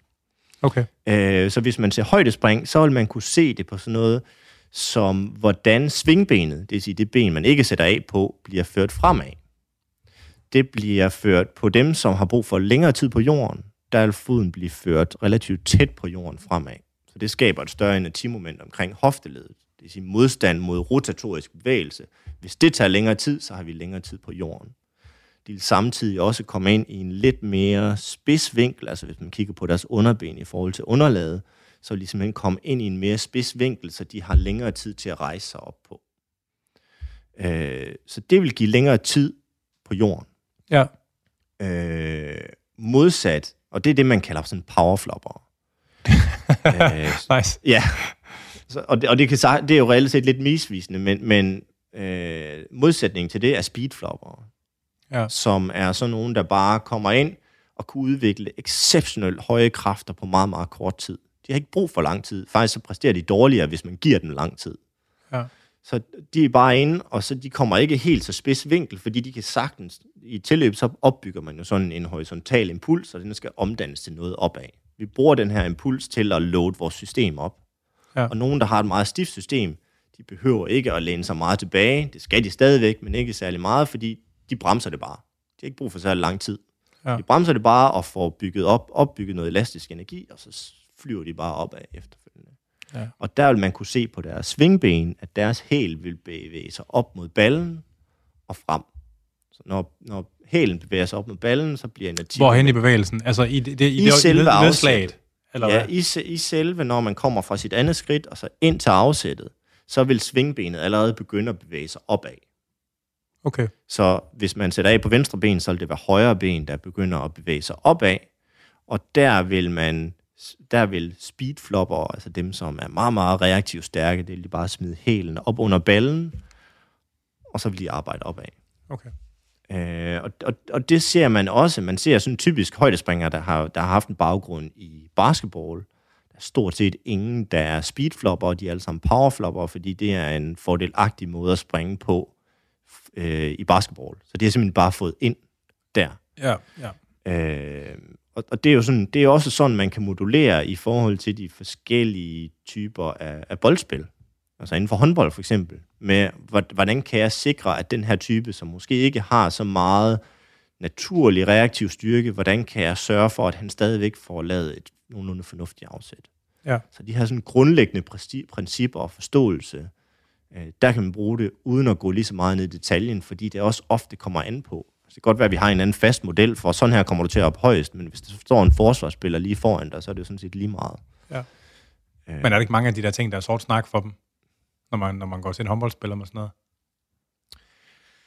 Øh, det kan godt være, så, gør de bare, så, så fortæller de bare ikke mig, at, øh, at, at, at de ikke fanger det. Men jeg tror også, det er noget med, hvordan man ligesom får de sproglige billeder, man bruger. Altså, jeg, kommer, ja. jeg, jeg vil jo ikke snakke om øh, impulsændring og, nej, nej, nej. og impuls og så videre. Det handler, det handler mere om, øh, nogen vil bare vide, kan du ikke bare fortælle mig, hvad jeg, gør, hvad jeg skal gøre? Og så fortæller den det, og andre vil egentlig gerne sådan forstå det. Og så siger jamen det er fordi, når, hvis du gør sådan her med foden, så tager det en lille smule længere tid. Det vil sige, du har længere tid på jorden. Ja. Øh, og det vil være sådan i konteksten af et hopskud, eller sådan noget, eller hvad? Ja, en fløjspiller, der hopper ind over, og samme, samme forståelse af, jamen, hvad med den vinkel, du rammer ind i dit afsæt på, hvad har den betydning af, om du kommer til at springe højt, eller du kommer til at springe langt? Øh, hvad skal du gøre, hvis du skal have et hurtigt opspring, der måske ikke er så højt, men bare fordi, at du skal op, inden at forsvarsspilleren når at agere? Ja. Øh, så, så, så dem, som ligesom har interesse i det, og gerne vil optimere på det, der sådan går vi lidt i detaljen med det. Ja. Hmm. Det her, nu, nu vi talt meget, altså sådan, du ved, spændstighed og reaktiv styrke og stivhed, det er jo sådan nogle begreber, der ligesom i andet omfang, et eller andet omfang beskriver ligesom den, den, den samme fysiologiske egenskab, ikke? Ja. Øh, I hvilket omfang korresponderer den her øh, altså funktionelle stivhed øh, med, med bevægeudslag? Bare sådan, så folk er med på, hvad forskellen er derude.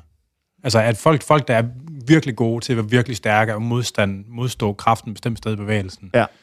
øh, mister de adgang til deres bevægeudslag med tiden også? Altså, det er sådan rent praktisk, så kan jeg se, at dem, som for eksempel har meget, meget stor ankelstivhed, ja.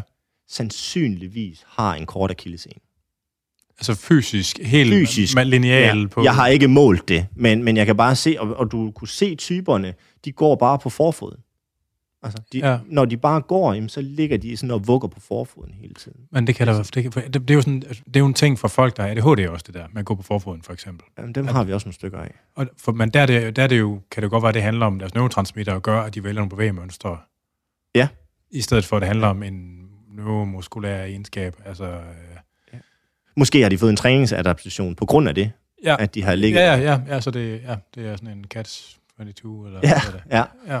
Øhm, jeg mener, jeg mener, at der er tværsnitsstudier, der viser, at hvis du tager 100 folk ind fra gaden, at dem, der har den, altså, dem, der har den største grad af spændstighed, de gennemsnitligt set har lavere bevægeudslag også. Men det mener jeg, der er, der er lavet. Altså sådan.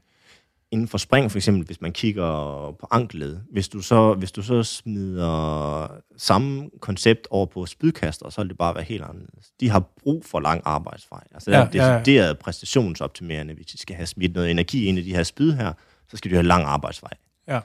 Så, så det er jo sådan, det er også meget disciplinafhængigt, også inden for atletikken, hvor vi gerne vil have stivhed. Vi vil ja. gerne have stivhed i, øh, omkring anklet, også som en, øh, en sprinter. Jeg kan ikke sige, at hvis, altså det er jo det der med at være meget smidig, er noget helt andet end stivhed. Ja. Så, ja, men det er jo bare sådan, at folk er altså også ja, helt, med, helt med på ja, den. Præcis. Altså. Jeg, jeg, jeg, jeg kan ikke sige, at man ikke kan være meget, meget stiv, hvis man samtidig er smidig. Og jeg tænker jo på en eller anden måde, der må også være en vis stivhed i øh, vægtløftere. Og de er trods alt ret smidige i nogle positioner. Ja. Øh, så, og, og jeg kan se, spydkaster er i den grad også eksplosive. Og de er ekstremt smidige omkring deres skulderled. Altså, de er næsten hypomobile. Det er, det, det er nærmest øh, præstationsoptimerende at være det. Ja. Øh, så, så, så det er ikke du kan, men det er jo nok også fordi, i hvert fald efter, ud fra det, jeg har læst, så er der jo en stor øh, neural komponent til det der med at være smidig. Ja. Øh, så det er jo ikke nødvendigvis fordi, at der er sket store morfologiske ændringer.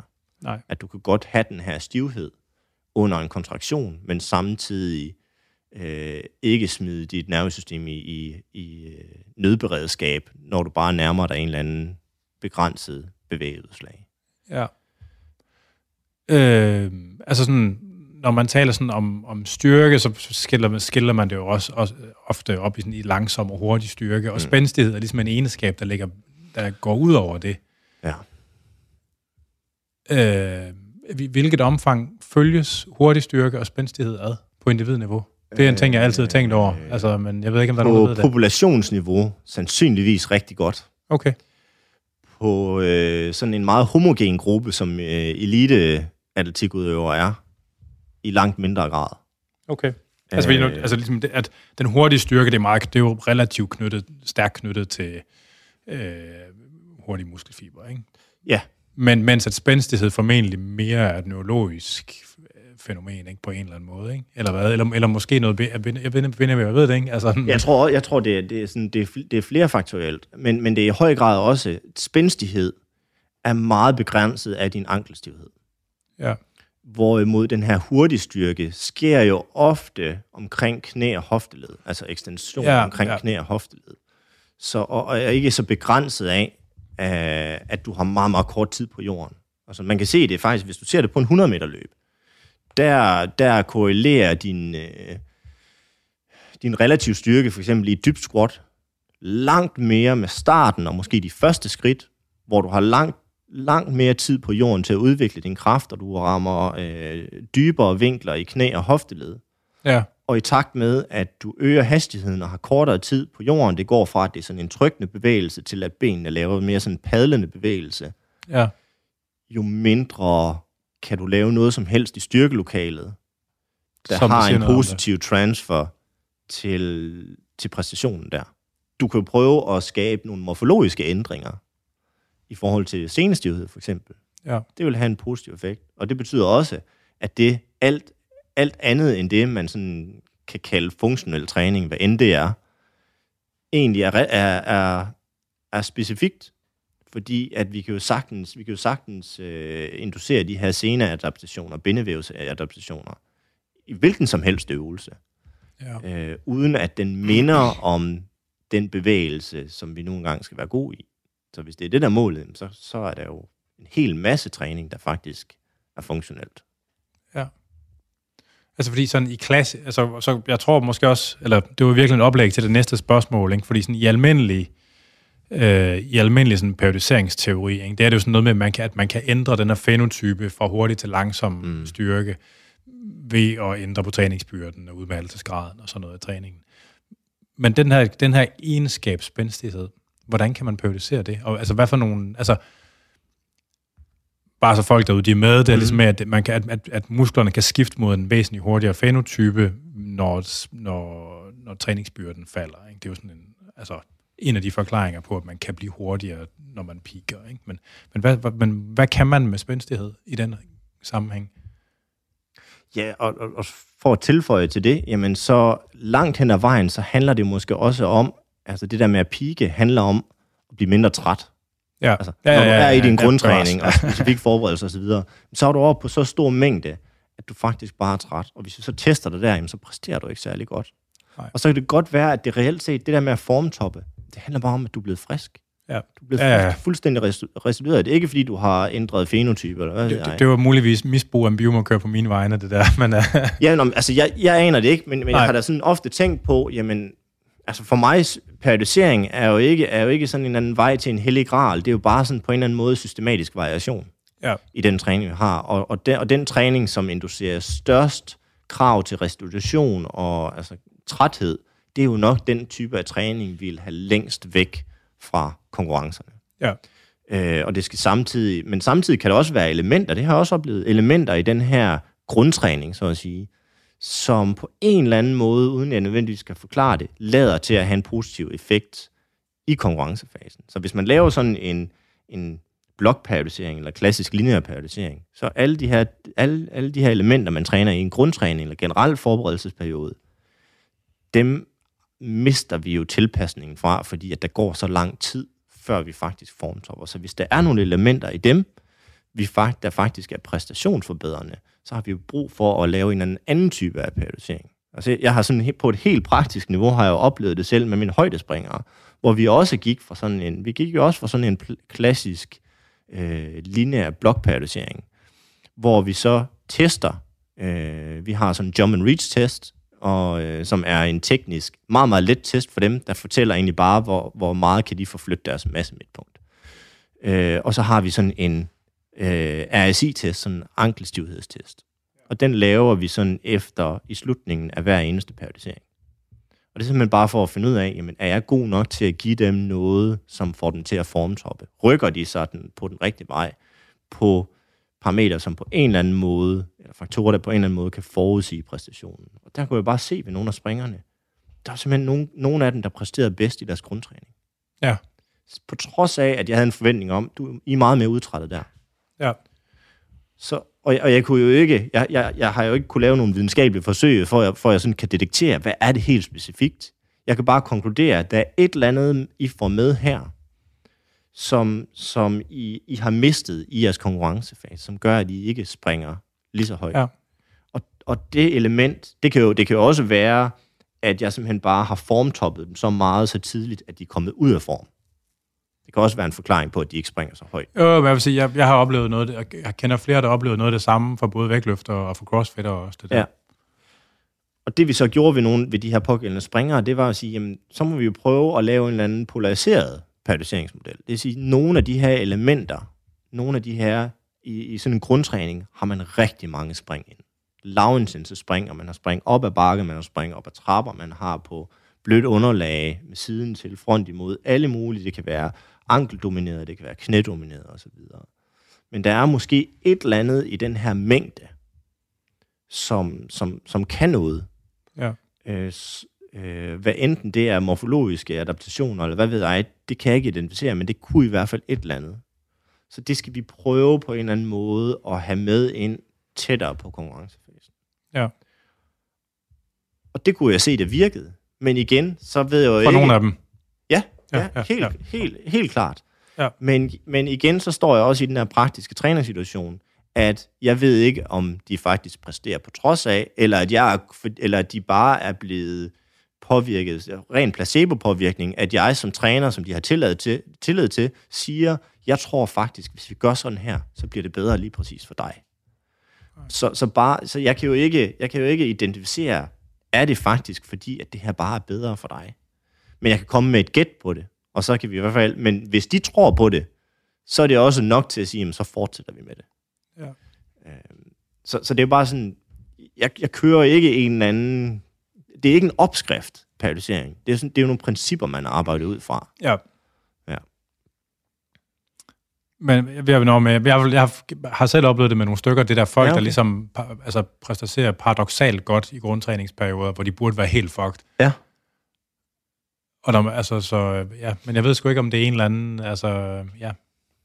Og ikke kunne, ikke, altså det har så ikke været specifikt med sådan noget eksplosivitet, men, altså, men, men sådan, som er mere generelt, at de ja. performede godt der, hvor de burde være helt ristet, ikke? Ja. Så ja, I don't know. Jeg, jeg er ikke sikker på, at du svarede på spørgsmålet før i virkeligheden. Nå, sorry. Det var det her med, altså graden af spændstighed. Mm. Mhm. I hvilket omfang er det periodiserbart? Altså er det noget, altså, er det noget man kan gøre et eller andet for at pike? Er det, er der, altså sådan, du snakkede selv om det der med, at man har fulgt nogle, var det nogle tyske springere over Mm. flere sæsoner. Altså sådan, er er der noget at komme efter, eller er det ligesom noget, der bare følges ad med resten af ens præstation? Eller, Jeg ved ikke, om man kan opdele det på den måde. Altså, jeg tror, jeg snakkede om periodisering, fordi at vi egentlig bare håber på at øh, få den her spændstighed til at pike i takt med, at vi også periodiserer på den måde, som vi okay, gør. ja. Øh, så det er ikke sådan, at vi siger, at lige, lige i den her periode, der laver vi lige præcis den her type af styrketræning. Og når vi så, når vi så går fra, altså, hvis det er klassisk periodisering, hypotrofi, maksimal styrke, maksimal power, og så er vi bare klar. Altså det, det, det tror jeg ikke, at det vil nok være for reduktionistisk at sige, det kan vi gøre i forhold til spændstighed eller senestyrhed, eller hvad ved jeg. Men det er bare sådan generelt, vi, vi skal jo egentlig sørge for på en eller anden måde, at de kan tolerere den her intensive træning. Og måden at gøre det på, måden man i hvert fald klassisk gør, det er at sige, jamen, så skal vi have opbygget en eller anden, et eller andet fundament, Ja. øh, og, og tilvendet dem til det, så vi har relativt lavintense spring, men vi har ret mange volumen, ret, ret stor volumen. Og så vil man egentlig bare bevæge sig over og arbejde med højere og højere intensitet, og når vi gør det i, i forhold til springene, så er vi også nødt til at tage højde for det i forhold til øh, styrketræningen. Så det betyder også, at det er der, hvor når de har allerstørst belastning i deres impact, så kan det også give mening at lave den her isometriske styrketræning, fordi den koster ikke så meget restitution.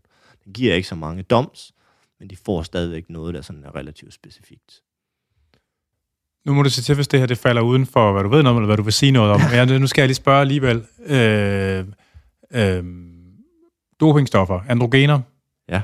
de giver mere bindevæv i musklerne.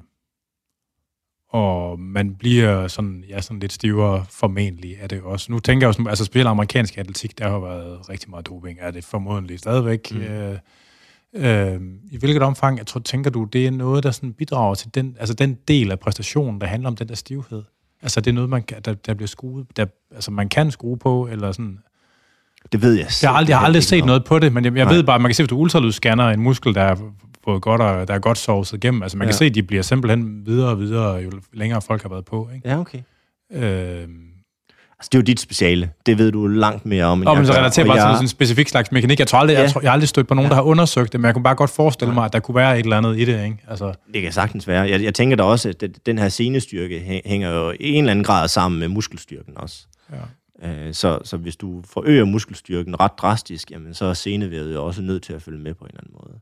Ja. Og, øh... altså, det er vel stadigvæk sådan, regner man ikke med, at de fleste af de amerikanske atletikudøvere får lidt hjælp? Altså sådan, nu skal du selvfølgelig passe på, altså, det ved jeg ikke. Uh... Nej, men jeg, altså, jeg ved det reelt set ikke. Vi har, haft, vi, har haft, vi har haft en tidligere direktør i Dansk Atletikforbund, der har sagt, jamen, der, der er helt sikkert doping, og det ligger nok mellem 0 og 100 procent af folk, der doper Om jeg tænker den amerikanske college sportskultur, ikke? Hvor, man, hvor man har nogle high school atleter, hvor der stort set ikke bliver dopingtestet, ikke? Og, hvor, og hvor det ligesom kan make or break, om de får deres fucking scholarship. Det skaber bare nogle rigtig uheldige incitamenter i forhold yes. til dopingkultur. Ikke?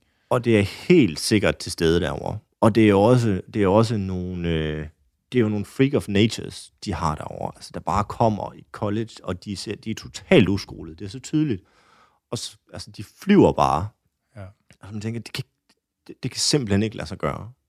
Men der er også nogen, der findes nogle professionelle træningsgrupper, i USA blandt andet, okay. hvor de så, hvis de så er dygtige nok til, at de skal være professionelle efterfølgende deres college-karriere, der er nogle af de her grupper, der ikke tager atleter fra visse typer af colleges. Fordi de har dårligere ry på det, hvad det der indgår, eller hvad? Nej, ikke nødvendigvis på grund af, af, af, af doping, potentiel doping, mere fordi de har, de har præstationsoptimeret dem i sådan en grad, Nå, de så der er ikke mere at skrue på? Eller? Der er ikke mere at skrue på.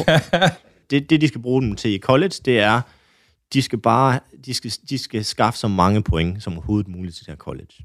Ja. Og de skal gøre det i løbet af de her 3-4 år, de er på college. Og så kan det være lidt lige meget, hvad der sker bagefter. Så de bliver bare... Altså, jeg har haft flere atleter, der er kommet hjem derfra med, altså, med mavesår, øh, fordi at de har skulle tage så mange gigpiller, øh, fordi der var brudskader i knæet. Altså, jeg har en, højde, en kvindelig højdespringer, som Damn. havde en hel sommer. Hun var nødt til at kravle, sagde hun, fordi det gjorde så ondt i maven, når hun rejste sig op. Fordi at hun har fået at vide, du bliver nødt til at tage de her piller, du skal score nogle point til vores hold. Du har fået, du har fået det her scholarship. Og det er har, lidt heavy. Jamen, det er hårdt. Altså, og det, det, er jo også det er jo en helt anden tilgang, end den vi har, øh, som måske lidt romantiske tilgang i, i Skandinavien, hvor man, hvor man også tænker på, hvad skal man sige, mennesket bag atleten, og, og, og, og tage det med ind. I USA, hvis du er på college, så er du i langt højere grad et instrument til at opnå nogle ting for det her college, fordi det er rigtig dyrt, det her scholarship, ja, ja, ja. har fået, og det skal man bare sådan forstå, og der er nogen, der har gode oplevelser med det, men hvis man kommer med den her danske tilgang, og ikke har en forståelse for, at, at okay, nu er der faktisk nogen, der har betalt noget, som rigtig mange amerikanere vil betale, altså vil næsten dræbe for at få, og så man kommer med den her lidt halvromantiske ting med, at jamen, jeg skal også have medbestemmelse på det, jeg gør, Øh, og hvis jeg, hvis, jeg, hvis jeg føler mig overbelastet, så, så, så passer I selvfølgelig på mig. Og der er det bare en helt anden virkelighed, man bliver ramt af over. Ja. Ja. Men altså, ja, okay. Er det så en, var det en, der vidste, at hun, altså, hvor de vidste, at hun kun havde et år der, eller hvad? Fordi det lyder som, ikke, det lyder som man ikke særlig bæredygtig måde at behandle sin atlet på. Jamen, hun, havde, hun endte med, altså hun havde tre år, men de sidste to år, der, der er hun ikke øh, med på holdet. Der er hun bare, øh, der, der styrketrænet hun. Øh. Så... Fordi det må man jo vide, hvis man behandler en atlet sådan, at, at så er det formentlig, så er det, så er det nok ved at være slut. Det bliver ikke godt igen. Ja, Altså. Men, men så når, når hun, hun har jo fortalt, når hun har ligesom i tale sat, at, øh, at hun har brug for at lave noget andet. Hun har brug for ikke at blive belastet på samme måde igen og igen, og bare symptombehandle ved at tage piller, så, så var det jo, så var fortællingen jo, jamen det er fordi, du ikke vil det nok, det her. American Dream. Uh. Jamen det er i hvert fald, altså det er i hvert fald, det er et hårdt miljø, Ja. Øh, og det er bare det potentielt hårdt miljø. Jeg siger ikke, at alle colleges er sådan der, det har jeg ikke indsigt i, men vi har efterhånden fået en del atleter hjem, der har haft nogle, nogle oplevelser, hvor de sådan, det har sgu været hårdt for dem. Ja. Øh, det har lige været sådan en reality check i forhold til, hvordan man sådan, det her træner-atlet forhold. Det samme i Danmark lærer du jo, at du gerne må spørge interesseret ind til, hvad du laver. Du må gerne, vil gerne have, at du prøver at forstå, så du kan tage ansvar for, for det, du laver. Hvis du spørger interesseret ind til, hvorfor du laver nogle forskellige ting i USA, så bliver det tolket som om, at du stiller spørgsmålstegn ved trænerens autoritet. Så der er det bare meget illeset, at man gør det, så det gør man ikke.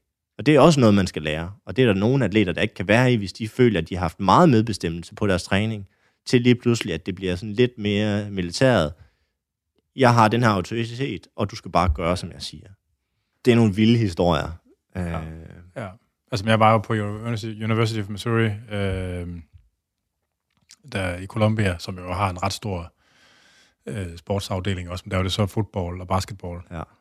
Men det er jo også helt sindssygt. Altså den person, der tjente, den person, der var, sådan, der var en dag, der var sådan en oversigt i artiklen over, hvad alle øh, ledere administrative stillinger, hvad de fik i løn. Og den, der fik mest i løn på hele universitetet, det var leder for, LT, altså for sportsafdelingen der. Ja. Altså han fik mere end direktøren, eller din, eller for det hele lortet. Altså. Og, øh, og de har sådan en kæmpe idrætsfacilitet uden for byen, ligesom kun til dem, ikke?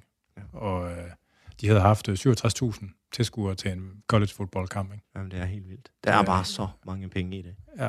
Men altså, det er også det, jeg hører. Altså, selv inden for atletik, som jo også er en relativt lille sportsgren, men der kan du sagtens tjene et par millioner om året som track coach.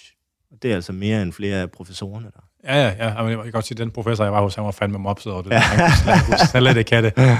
Those ja. stupid jokes, ja. det, var, det, det var han ikke nede med.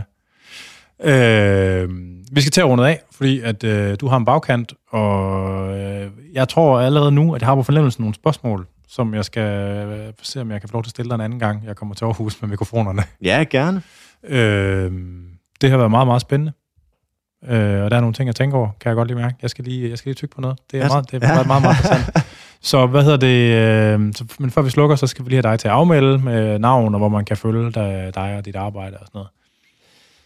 Ja, øh, jamen øh, Thomas Kortebæk, og øh, der hvor man øh, nok nemmest kan følge mig på sociale medier, det er mit øh, lille enkeltmandsselskab, der hedder Videnform. Det er også det, er også det handle, jeg har på Instagram, øh, og hvor jeg lægger nogle af de her øvelser op, som du refererede til. Så der kan man, øh, der kan man også fange mig, der kan man skrive en, øh, en besked til mig, hvis man har nogle spørgsmål. Fedt. Tak fordi jeg måtte komme. Selv tak. Du har lyttet til Fitness MK.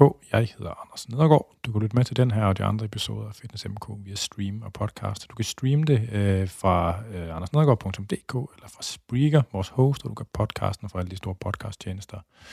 Programmet der er produceret af Jonas Pedersen, og I skal være velkommen til at skrive ind. Og det kan man som altid på afn eller på Fitness MK på Instagram eller Facebook.